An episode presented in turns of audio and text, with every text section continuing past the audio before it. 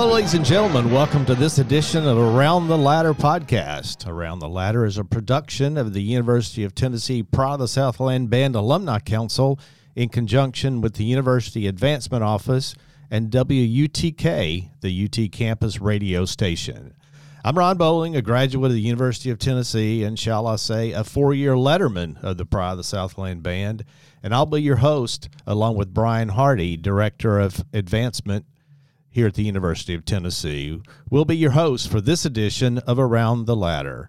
Joining me on the podcast today is Dr. Donald Ryder, who, Dr. Ryder, it seems odd for me to say, is the former director of the Pride of the Southland Band. Dr. Ryder, welcome. Thank you. So, Dr. Ryder, before we learn more about you and your experience as director of the Pride, for those listeners who may not know, tell us about the phrase and the name of our podcast, Around the Ladder. What does that mean, and how is that significant to the Pride of the Southland Band? Well, Around the Ladder is a phrase, it's at the conclusion of rehearsal.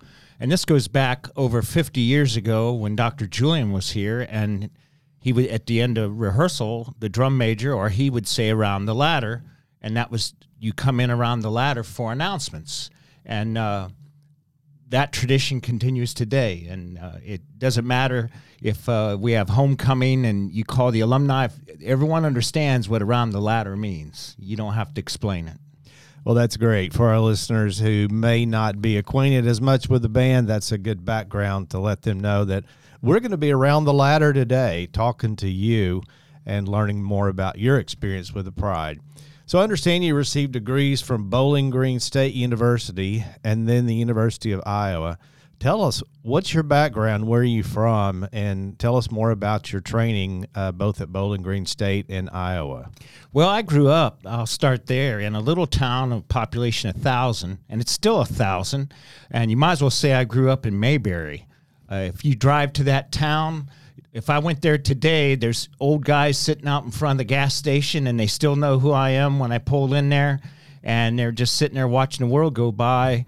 And uh, it was just, they there was one stoplight in town. They actually took it down recently, so there's not even a stoplight there. So uh, it's a it's a quaint little town, but a wonderful place to grow up. And so but anyhow, growing up there, and then I started in the fifth grade in, on cornet, and then in sixth grade, I think it was because I was the biggest kid in the band that he said you need to play the tuba. So I switched to tuba, and then took lessons, and then uh, went on to study at Bowling Green State University, which I happened to be. Um, the the president there named me. It's probably like an 09, the distinguished alumnus from there, and uh, I had to laugh because when I was inducted um, uh, there was a comedian. Well, the, the man that, that invented Adobe Acrobat Reader uh, was inducted along with me, and so was the actor Tim Conway, who used to be on the Carol Burnett show. Wow. And I told the president, I said, whatever, I do not want to follow him to the podium to have to speak because he's a nut. uh, unfortunately, he passed away uh, from Alzheimer's here a, a, year or two ago. But, um, but anyhow, I went on then to become a high school band director in Troy, Ohio, and uh, built a very fine program. And while I was there, we uh, I was very fortunate to be named the the best high school band director in the country. Wow! And um, and uh, so I received an award for that. And uh, from that point on, I had to laugh because. Um, the director of bands at Iowa approached me and he said, Have you ever thought about moving on to do your doctorate? And I said, Not really. I had been doing my master's at Ohio State. And he said, Why don't you come out here? You don't even have to audition. You've proven yourself. Just walk in the door. And so I took I, I took the chance and I went to Iowa. And I, I was there for uh, a couple of years and did my doctorate. And then the they were they fired the marching band director at Iowa while I was there. And I I was kind of caught off guard. The director of school music summoned me to his office and I walk in there, and there's the director band sitting in the office. He says, uh, "You can't tell anybody this, but we're going to fire the marching band director, and we'd like you to stay and do it as the interim director of the Iowa Hawkeye Marching Band." And I said, "Wow." And so I'd already had five interviews set up across the country, University of Oregon, all over the place. One included Sam Houston State, and uh, you know, if I was going to stay at Iowa, it was for one year interim, even though it was a Big Ten job. But what was cool about this is when I was out interviewing at all these other universities, they had already spoken to the folks at Iowa and they said, look, if you don't want to hire him, he's ours. Wow. So it gave me a little leverage. But anyhow, I went to Sam Houston State and uh, I walked in the door and it was a unique position because I was the director of athletic bands. Uh, Dr. Gary Sousa, who was here at the university, he was the director of the wind ensemble, and it was a different job. It's kind of like what they're going to now with this new position. But um, uh, I walked in the door, and there were only 96 kids in the marching band, and I remember I, I, I was like, this is sad, but I had to build their pride. And um, what we did is we, I just got them to feel good about themselves and invest in the program. And we went down to the University of Houston, our opening game, and they had like 350 kids in their band, and we had 96. And that little 96 piece band blew them off the field so much that right after halftime, the president of Sam Houston State walked down out of the press box, down the field, shook my hand. And he says, I need to see you in my office on Monday morning. So I went to his office. I thought, oh God, he's going to fire me.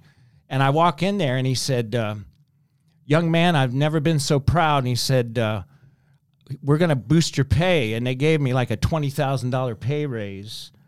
And, uh, and it just, this, the, the second year I was there, we went from 96 kids to almost 200 and then the third year we had over 300 in the band. And so a lot of the kids that had quit come back. And then a lot of it was just i went out and recruited really hard and everything. But texas my wife did not like it in texas. Uh, it was hot. I mean i remember one uh, july it was over 100 degrees every day Oh wow. and uh, you know i i just i didn't care for it and uh, and then tennessee job came open and uh, Gary Sousa had left Sam Houston State as the wind ensemble director. He came here and he called me on the phone. He says, you know, can I get you to talk you into coming to Tennessee? And I said, well, well, we'll come up and look at it. And, and that's kind of where it went from there. And I've been, I was here for 23 years. Wow. You came to Tennessee right after the national championship in 1999. So, what was it like coming from Sam Houston State to an athletic department? And uh, uh, the band is such an integral part of that, that athletic department that's on top of the world in football.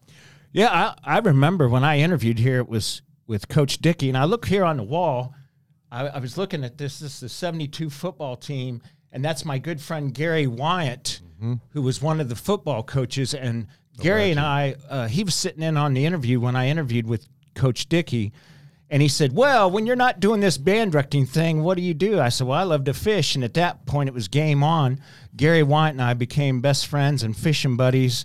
And, uh, you know, that, that kind of built a friendship. But uh, we, it was a great time. You know, um, I built a lot of friendships in the athletic department.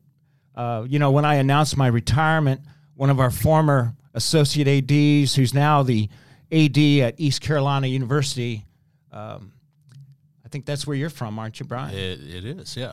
Jon Gilbert, and he sent me a note congratulating me. And, uh, you know, I still, I had lunch here not too long ago with Coach Fulmer, and I just stay friends with a lot of people. And, and uh, you know, I built those bridges. And, You know, that's great. one of the other questions I had is the band is part of the School of Music, but there's such a strong relationship because the band supports so many teams. There has to be a strong relationship with the athletic department. How, how did you build those bridges and maintain those relationships, being a part of the School of Music, but also supporting the athletic department so much? Well, to be quite honest with you, I felt probably more in touch with the athletic department than I did the School of Music. They were closer friends. Not that I built or burnt bridges, but I, it's just I, I did so much with them. You know, on my final concert uh, back this spring with the Wind Ensemble, uh, there were several members of the athletic department that attended that, and that was very dear to my heart. That you know we that it was more than just a working relationship; it was a friendship. So i it's uh, you know for people to go out there and to uh, just look at it as a job. Uh, my friendships were more important than than the position, and and you know I remember when I first came here to Tennessee, and I remember especially because I'll be honest with you, it wasn't easy when I uh, took over as director of bands. I, I inherited a mess, really. Yeah, I was going to ask you about that. You know, you walk in your office, you walk out of your office one afternoon, and you're the assistant director of bands, and you walk in the next day, and there's a sudden leadership change. So, tell us what that was like. Uh, you know, you just referred to you you you kind of inherited a mess. What was it like with that sudden leadership change? Sounds like you had a similar thing at in Ohio, and then you had a similar thing in Tennessee. So how are those alike and different, and how did you navigate that? Well, it's kind of interesting. The other day, my wife and I over dinner were talking about. She said, "How come you always got thrown into something that you had to pull it up?" You know, it wasn't like you just walked in and maintained, but you had to rebuild or recruit or whatever. And I said, I don't know. I guess that's the challenge. But uh, it was very challenging on that morning. I'll never forget it. I go in, and at 9 a.m., I got called to the provost office, and uh, the dean and the provost were sitting there, and, and they said, uh, There's a lot that's going to happen today, and we need to know right now. I mean, this is exactly what happened. We need to know right now will you take over the leadership? And I didn't know what's going on. But I said, "Well, yeah, I, am not going to let the ball drop," and and so that's how abrupt it was. It wasn't like, wow. uh, "Go home and think about this and let me know." It was like, "We need to know today, at this moment." And then I recall one of our uh, lifetime members and a donor of the band, Dr. Lee Martin. It's within a week that I was had taken over the leadership role and he said we need to have lunch. And he took me out to lunch over here at calhoun's on the river. And he he sat there and was very nice it was very friendly. And then boom he came a question like okay so what are you going to do now that you're in charge? And i laid out I, I had at least five goals i wanted to get done and i think it kind of blew him away because he thought i was just going to be like in a in a whirlwind lost and I knew exactly what I wanted to get done. And the good news is, is uh, it was easy for me to retire, Ronnie, because I had checked all those boxes. Now, what were those boxes? I was going to ask you. What yeah. are those? What are those five things, those milestones that you set out to achieve? That now in your retirement, you look back and you know, Brian, some of those involve scholarships, I think, with students. So you might uh, also interject here. But what are those five things that you and then with your partners here at the university, including the advancement office, were able to achieve that you look back and say, yes, we did it? Well, the number one thing was to to build relationships and and heal and get things fixed because I mean it was it was like a forest fire at that time and and it's like you're being parachuted into the middle of the forest and and uh, I that was first and foremost is put the fire out. Number two was uh, our longtime um, band secretary was retiring. She'd already announced it, and uh, that was going to be some big shoes to fill. And I also wanted to make sure that I was always very uh, worried because that position, for all that that position was doing, uh, was underpaid. And I wanted to rewrite the job description to get more money for that position, and I did, and it and it worked out.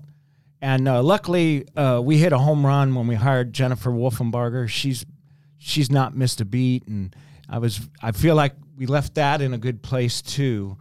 Um, the third thing was I wanted every student in the band to have a scholarship.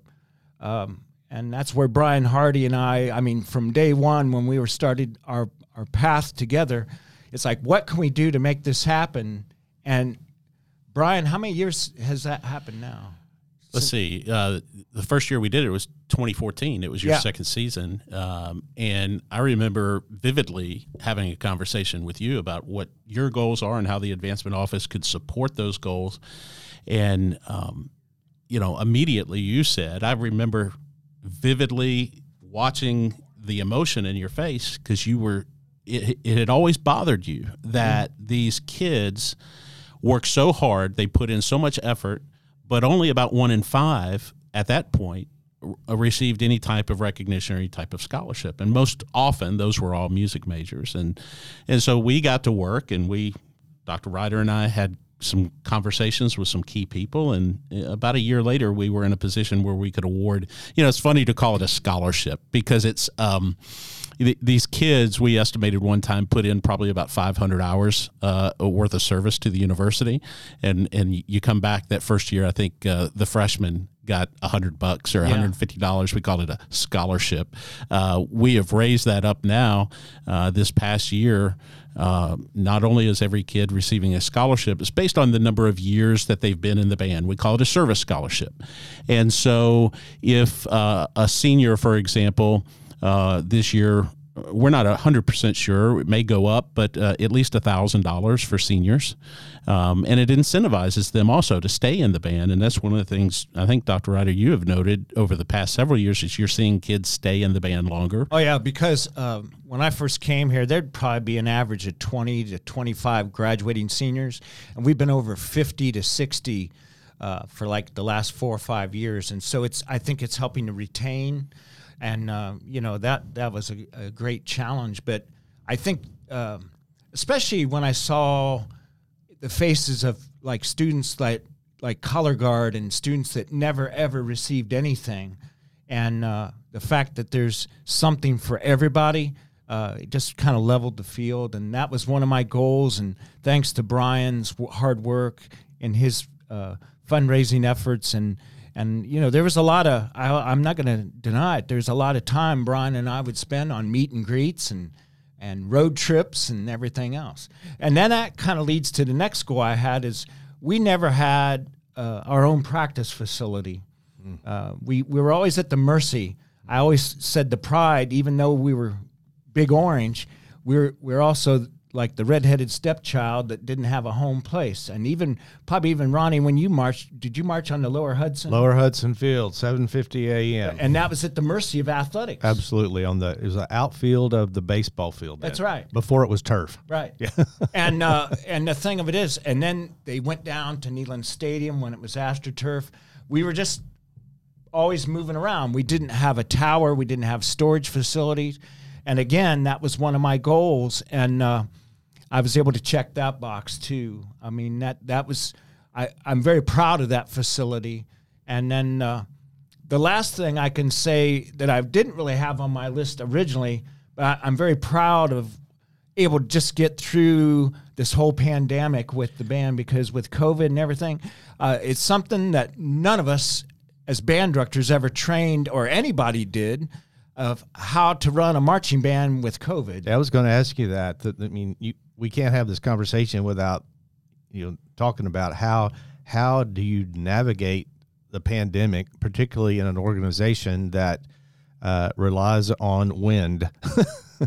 well, I tell you what, it was a lot of. Um, uh, it was a lot, a lot of day to day, hour to hour. You didn't know. I remember, um, I remember it was a Wednesday, and we had a home game, and on that day, found out that 14 of the 16 baritone players were out with COVID. Oh wow! It was like a whole line of people, mm, mm. and uh, you you had to be strategic.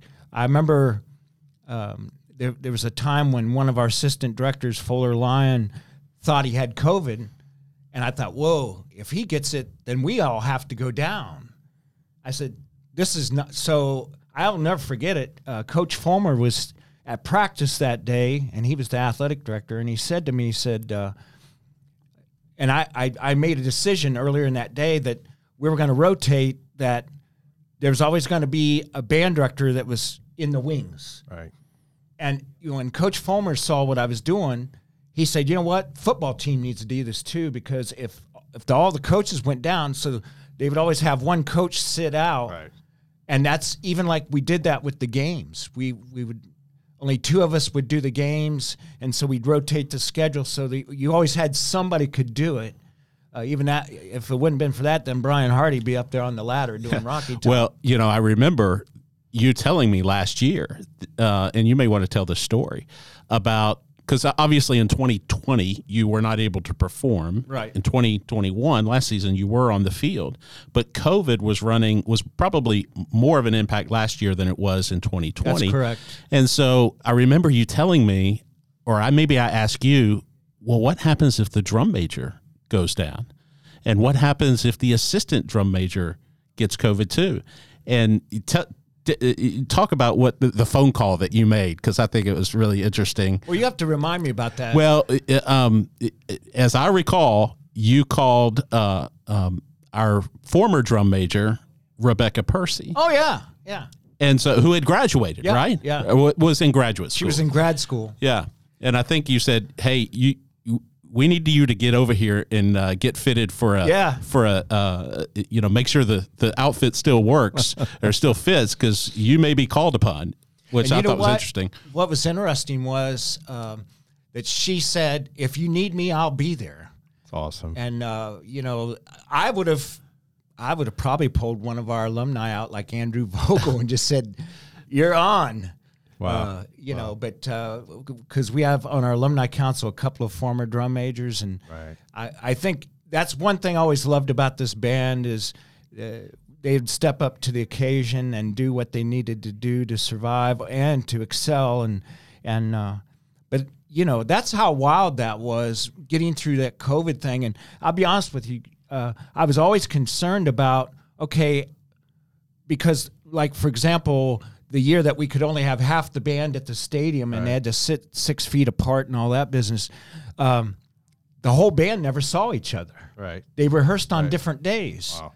And I was so worried about the kids saying like, ah, "This is a drag. This is not what I signed up for." And uh, do you know, coming out of COVID after that year, I was worried all along about recruitment and retention. Yeah. And yeah. you realize that the pride was probably the largest it had ever been in a long, long time coming out of COVID. And I think part of that was the kids, even when they were in high school, everything was shut down and they were just hungry for it. Yeah. They wanted to come back. So Yeah. that's kind of the, uh, in a nutshell, kind of where things have been for the last 23 years. So you're here 23 years. Let's step back, look at the past 23 years. I mean, I'm looking at this room where we're producing this podcast, and I see the 1986 Sugar Bowl and I see other photos in the 1972 Doug Dickey era. So looking back over 23 years, what are those two or three things that stick out as those aha moments as director of the Pride? Well, they range all over the place, really. I mean, I could talk about moments of performances. I could talk about moments with students and accomplishments.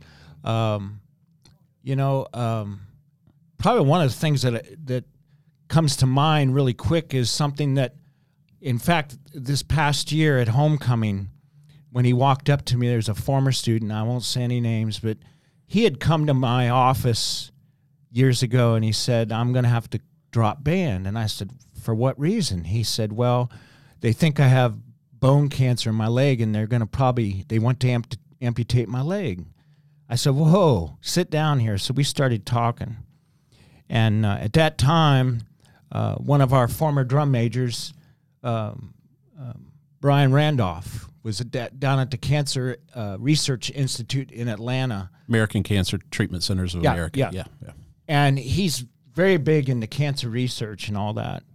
And uh, I called Brian up on the phone. I said, Is there any way you can come to Knoxville and talk to this young man before he makes a rash decision? And Brian took him aside and he spent over an hour and a half and he said, uh, you know, let's let's look back at, at all this stuff again. And he said he gave him all his advice and you know and told him um, what he would suggest. And uh, that young man never lost his leg. Awesome. He uh, and he was marching with the band this year. He came up and uh, hugged me and cried. And that's stuff like that. To, it's more important than, you know. Uh, I mean, there's a lot of things we've done, but that one there. That's awesome. Is- Thanks for sharing that. Yeah. So, on a more personal note, I understand you're an avid fisherman. Where do you like to fish? And what's your favorite fish story? Well, you know, fishermen kind of brag and then they lie. um, I love to fish. Uh, started at an early age. My grandfather would take me fishing. Um, for over 25 years, um, there's a, a group of us. There were four of us that we all grew up together. One of them is my close friend that went on to become an IndyCar racer. Um, uh, we would go to Nestor Falls, Canada, to Lake of the Woods, and that was like that's a long haul because I mean you have to go up through International Falls and mm. and and go into Canada, and um, uh, you know you just catch fish like crazy, and then um, you know I just I've I've got a boat, and uh, in fact the other day one of my good friends Bill Williams called and he says, hey, uh, we need to go fishing, and so you know, unfortunately, and I hate to say this, but a lot of my great close friends that were my fishing buddies have all passed on. Right. And so I I don't know if I need to just find some younger guys to go fishing or I I just you know I they I lo- Gary Wyatt who I was talking about earlier who was the associate AD with right. Doug Dickey he right. was my close fishing friend and mm. and um, it's just uh, it's a passion uh, and what I always loved about it, we kind of had a rule that when you're on the boat, you weren't allowed to take your cell phone out. So you had to kind of disengage. Awesome. And, and just kind of get grounded. So uh, I love to fish. And you, there's no better place to live than here with all the lakes around here to fish. And uh, we've, we've done trout fishing over on the Caney Fork and, and all sorts of things. But I love to fish. There's no doubt about it. So you also have a love for racing. I understand, uh, and maybe even a hobby owner of a sprint car. Fisherman racing, tell us about that. Yeah, well, I had to laugh because there's a good friend of mine. Uh, he's, he's, up in Indianapolis and he owns uh, Jetstar Fuel, which provides uh, aviation fuel for major airports all around the country. And I've known him for over 30 years. And when I first bought a race car, he called me on the phone. He says, Hey, I thought you had a doctorate. Aren't you supposed to be educated?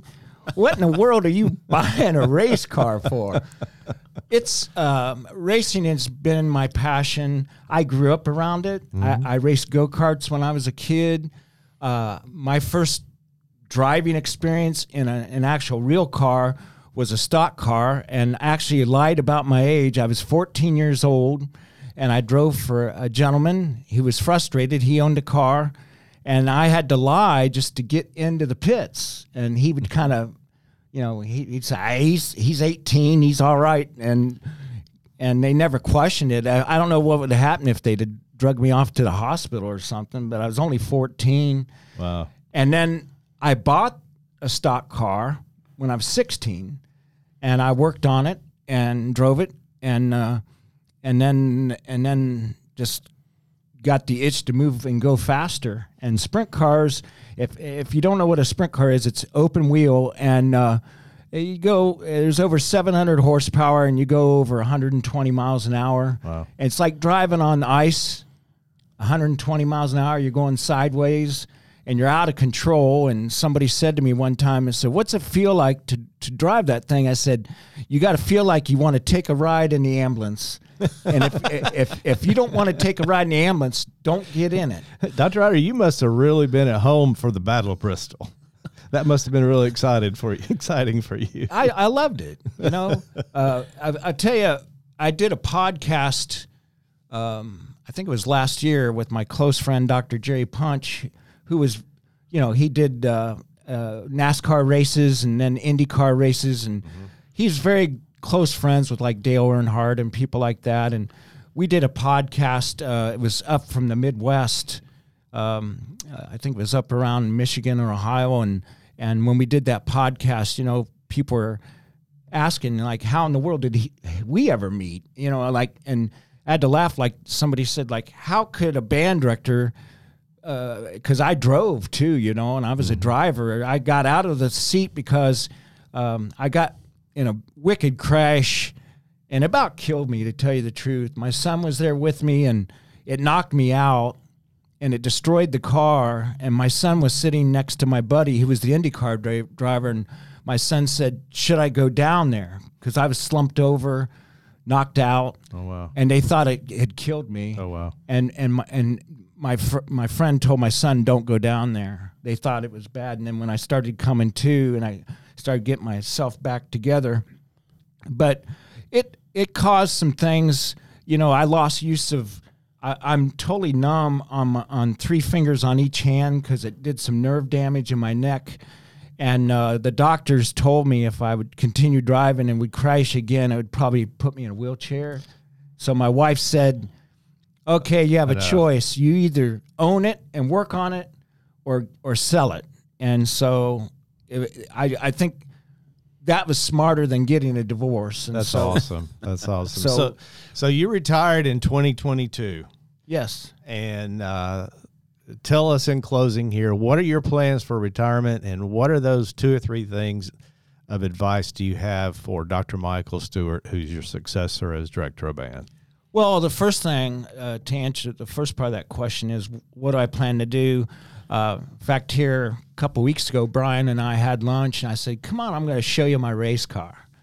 And uh, I, I was working on it again yesterday. I'm about ready to go out racing again, and and uh, I've got uh, I've got an engine builder building a new motor for me. So there goes half of my inheritance for the kids, but uh, but uh, and then the other thing is here a couple of weeks ago, our two grandchildren spent the week with us, and uh, they're at that perfect age right now. My grandson's nine, and my granddaughter's seven, and you know, my wife and I both wanted to spend quality time with them because. Realizing when they're 16, they're not going to hang with their grandparents. You know, they're going to be out with their friends, and so right now they enjoy our you know our time together. And the last part of your question, what advice would I give Mike Stewart? Um, I'm I'm probably going to say the same thing that Dr. Julian told me when I took over as the director of the Pride. Number one is make friendships across campus, build friendships.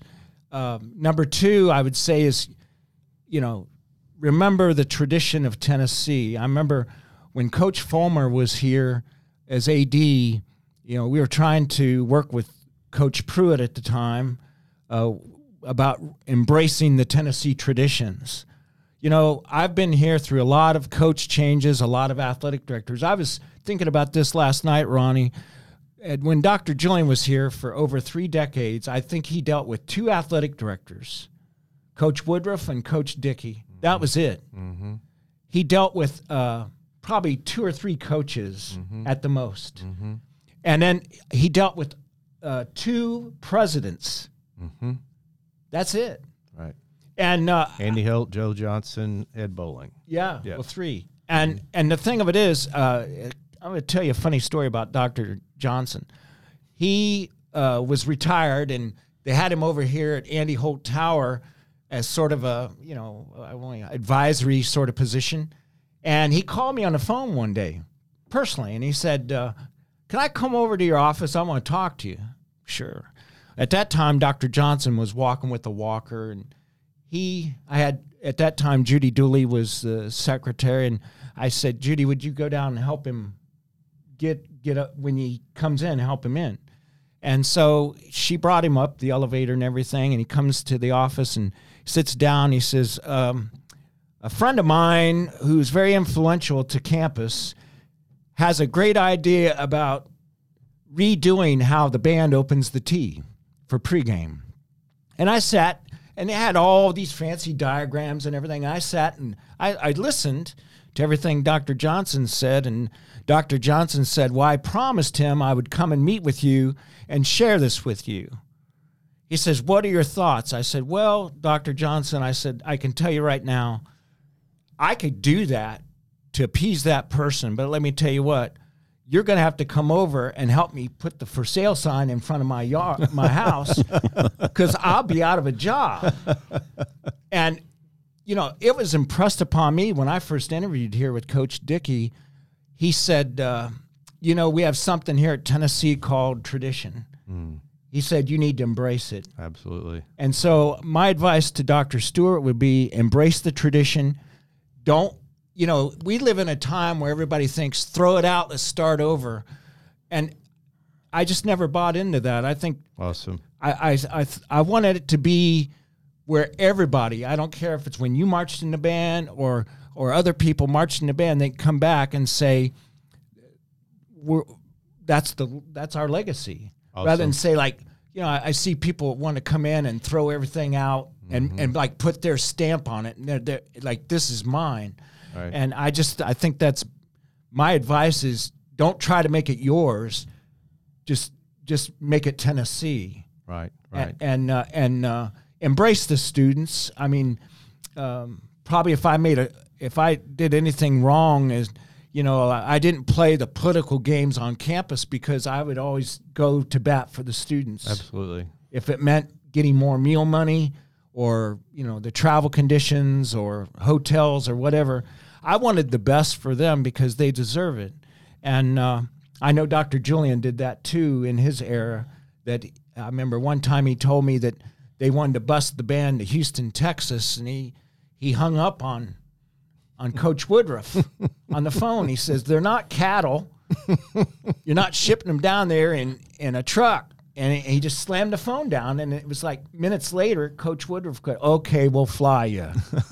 but I mean, um, you know, there's a lot of people that would put themselves first, and and uh, you know, I I think you have to be very humble about it Awesome. uh, and and and and and take care of the students.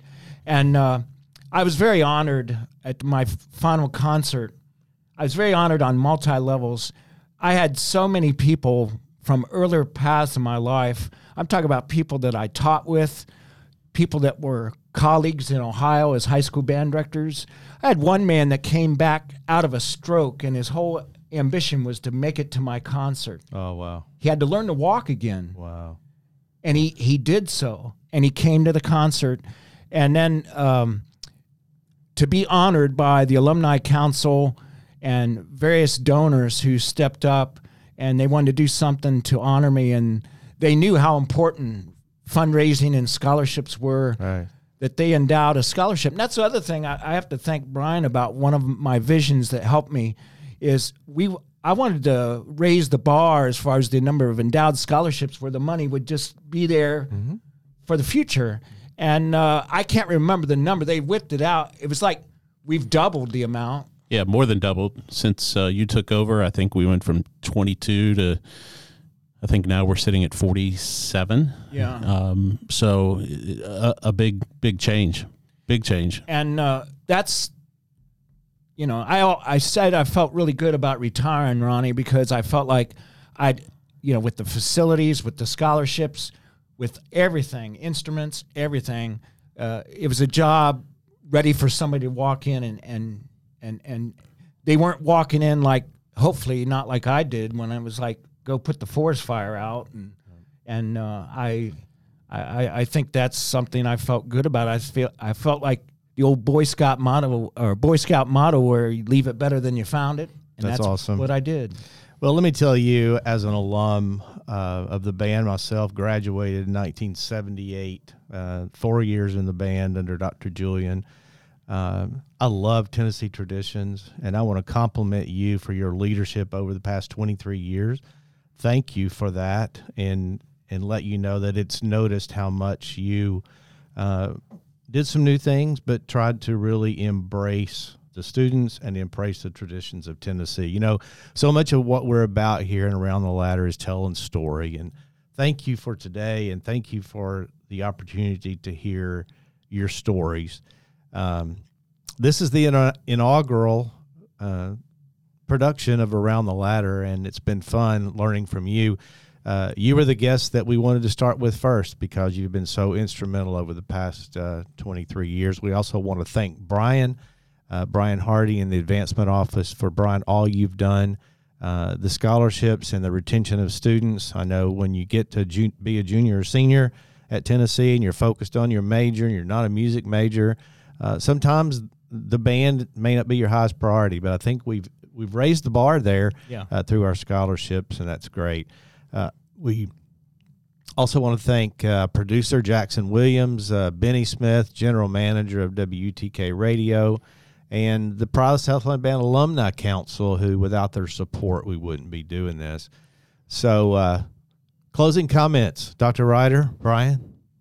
Well, I- When you said uh, you wanted to have me on first, I always thought you're supposed to save the best for last. But I, I, think you just want to get me out of here. So, Benny, I, I want to thank you for I that. feel another podcast coming on, Dr. Ryder.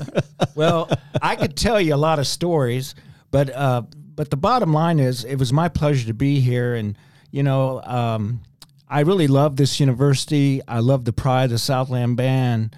It, it's it's more than love. It's it's a desire. That's anybody that's marched in this band, you know. I mean, um, it, it, when we would have homecoming every year, it's just the the feeling when you're in that band room with all the alums mm. coming back. You can't recreate that. And I got chill bumps right now. I know yeah. you just can't yeah. recreate that, and I always loved that time. And uh, there's been a, a, lot of great milestones during my tenure here, like the 150th celebration and uh, the battle at Bristol was something that you know you're never going to forget with that many people. And um, you know, I had, I just had a great career here, and you know, I, I taught for 38 years total, and and uh, with the grandchildren and stuff, and and uh, you know, I, I wouldn't say that COVID didn't add to it a little bit too because mm-hmm.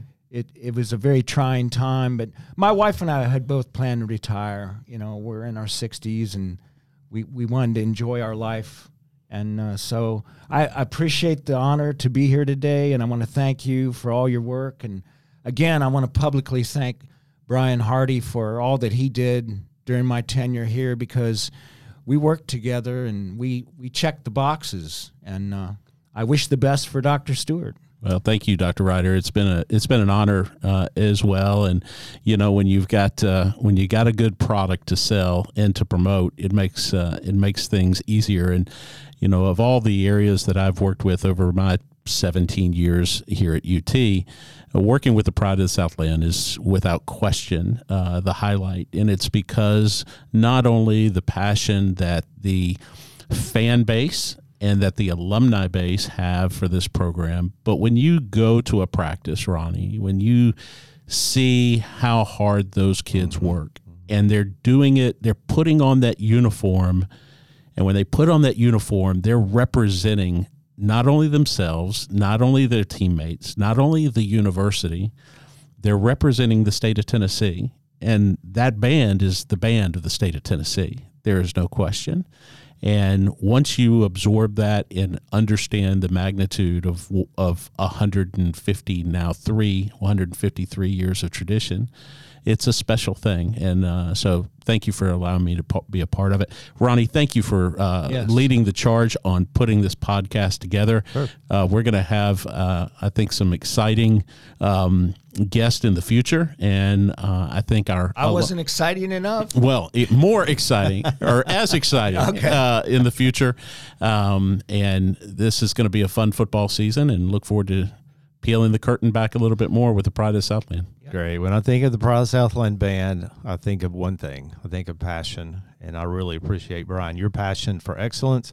Dr. Ryder, your passion for excellence uh, and tradition over the past years. And ladies and gentlemen, I hope you've enjoyed this edition of Around the Ladder and that you'll stay tuned for more editions in the future.